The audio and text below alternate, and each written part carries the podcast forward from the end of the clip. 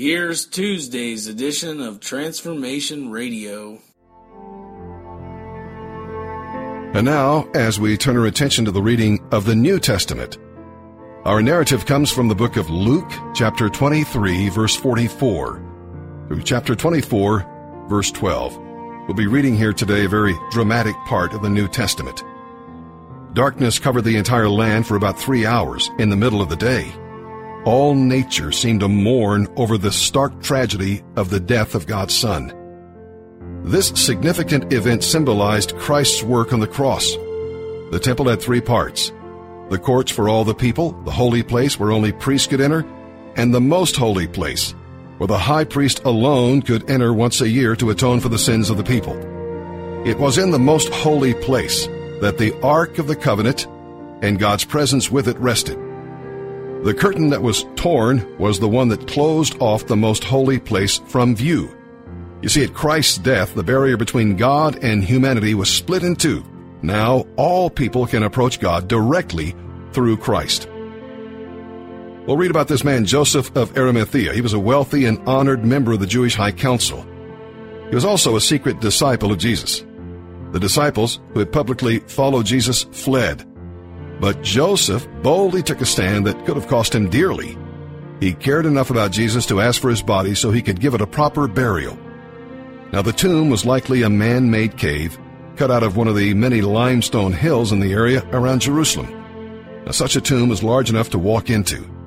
After burial, a large stone would have been rolled across the entrance. And we'll also read here today that the Galilean women followed Joseph to the tomb so they knew exactly where to find Jesus' body when they returned after the Sabbath with their spices and perfumes.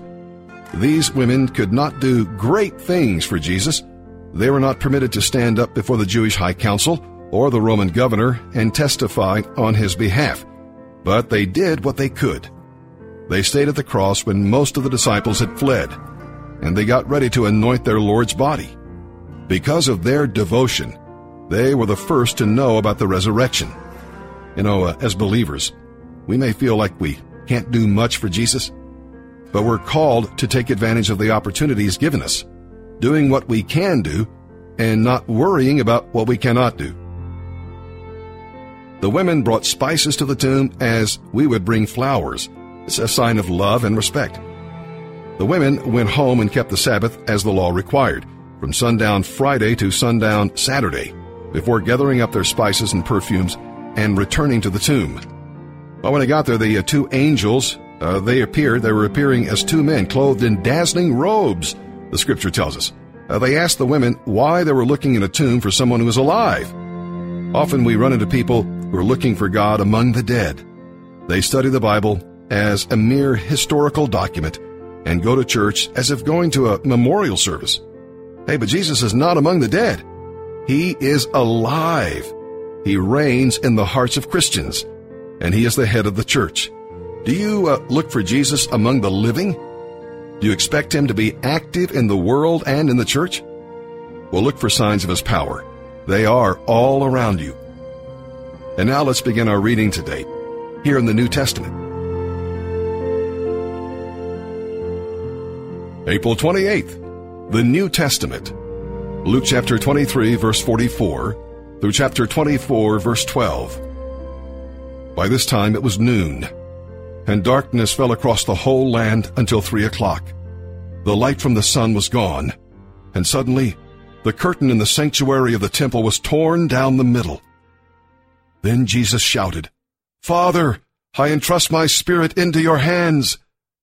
And with those words, he breathed his last. When the Roman officer overseeing the execution saw what had happened, he worshipped God and said, Surely this man was innocent. And when all the crowd that came to see the crucifixion saw what had happened, they went home in deep sorrow. But Jesus' friends, including the women who had followed him from Galilee, stood at a distance watching. Now there was a good and righteous man named Joseph. He was a member of the Jewish High Council, but he had not agreed with the decision and actions of the other religious leaders. He was from the town of Arimathea in Judea, and he was waiting for the kingdom of God to come. He went to Pilate and asked for Jesus' body.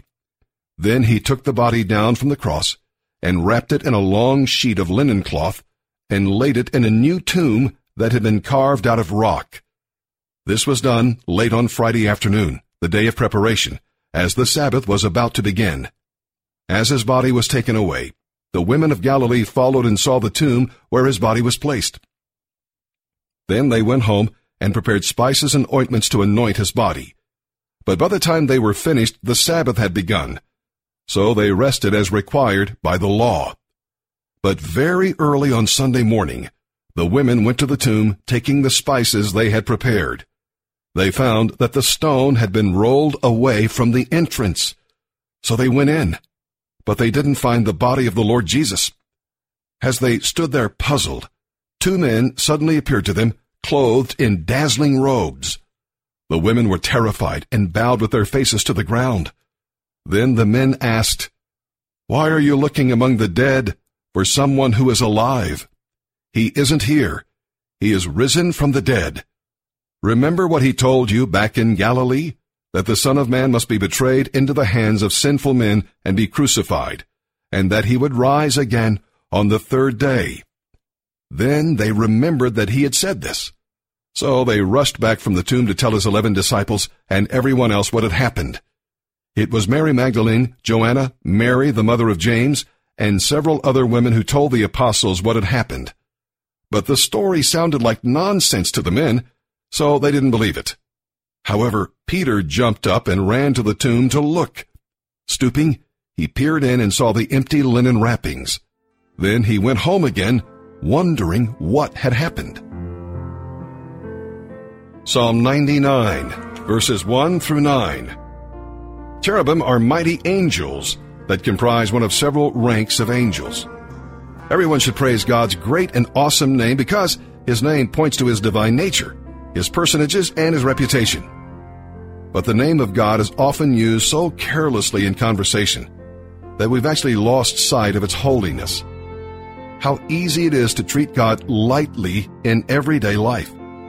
If you claim Him as your Father, live worthy of the family name respect God's name, and give Him praise by both your words and your life.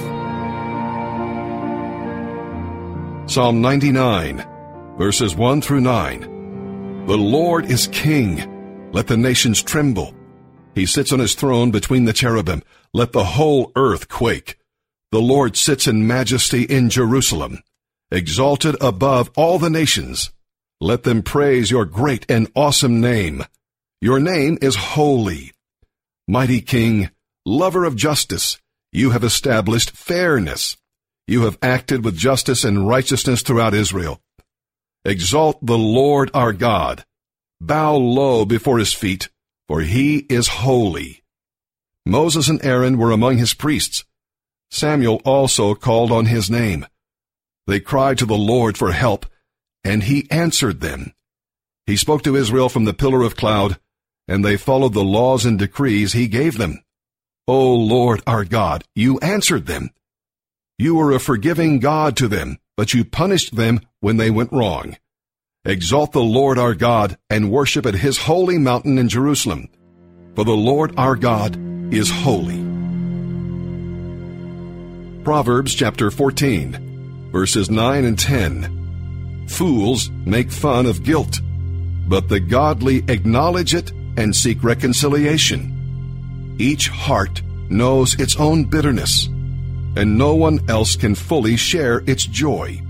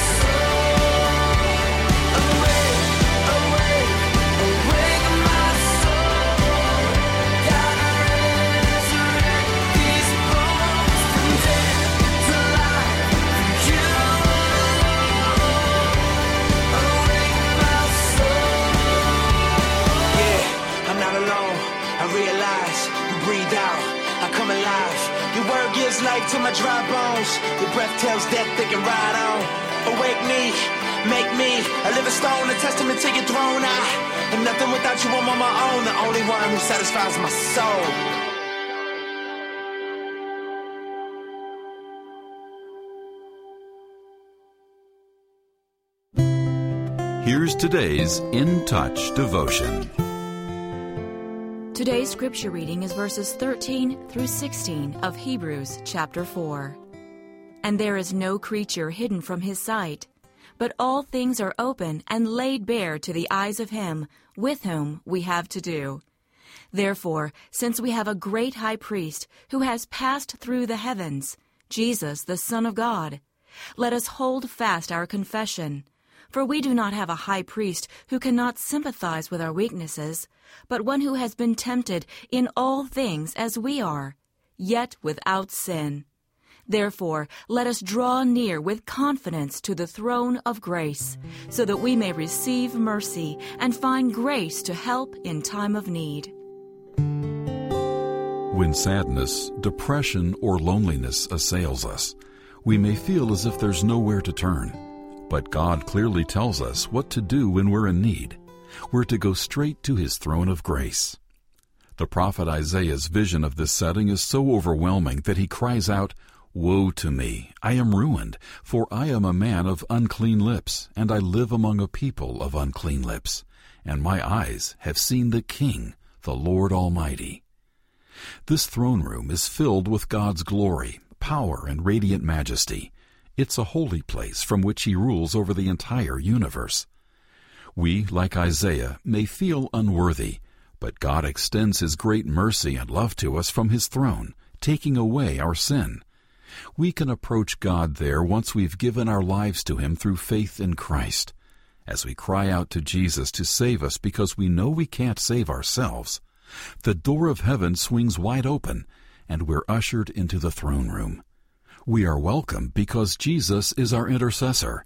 He gives us access to the God of all creation because he walked where we walk and he sympathizes with our weaknesses. Jesus was tempted just as we are, but never sinned and always remained one with his Father. He invites us to follow in his steps.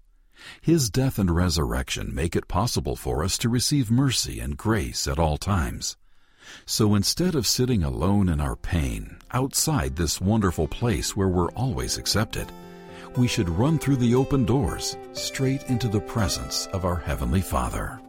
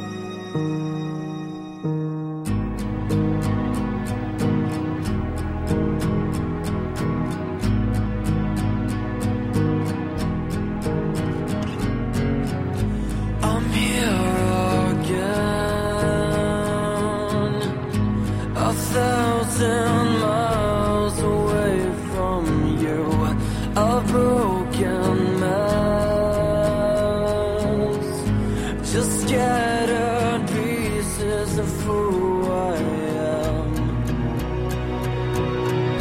I tried so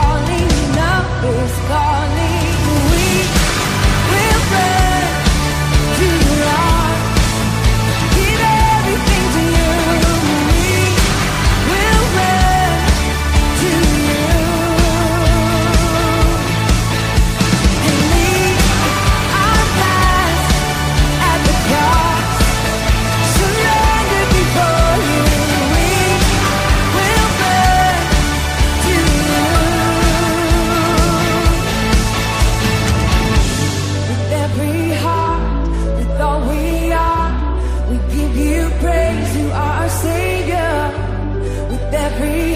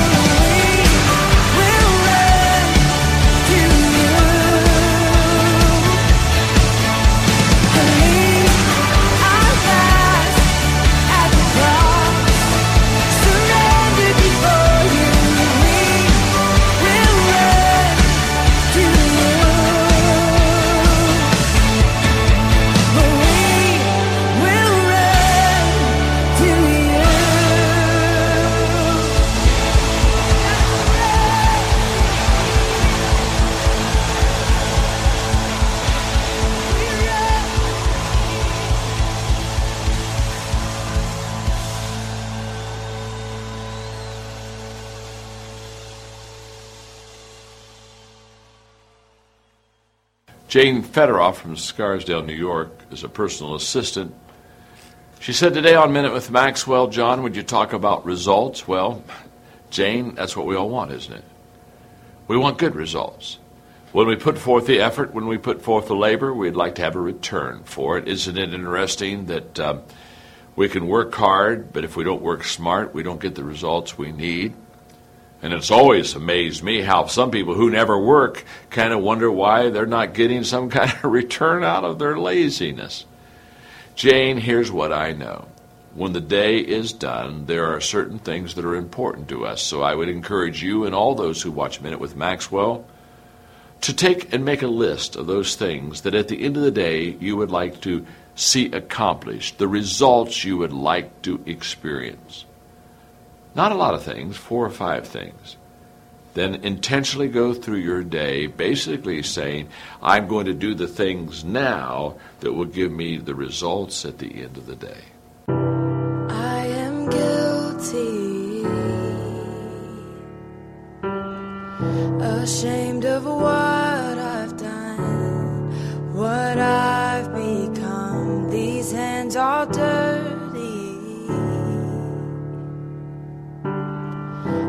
dare not lift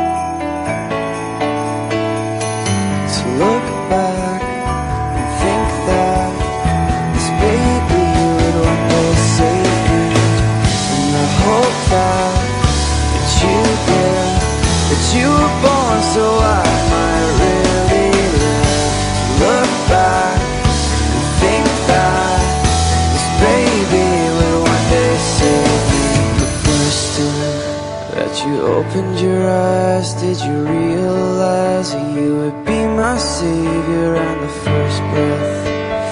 left your lips Did you know that it would change this world forever And the first time that you opened your eyes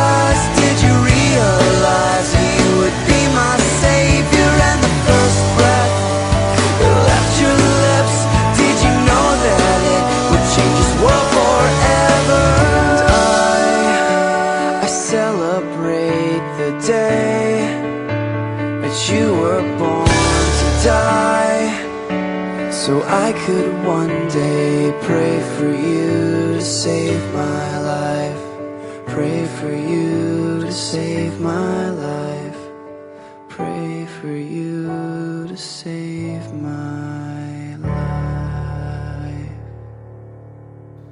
That does it for today's podcast. Thanks for listening and make sure to tune in tomorrow for the next edition of Transformation Radio.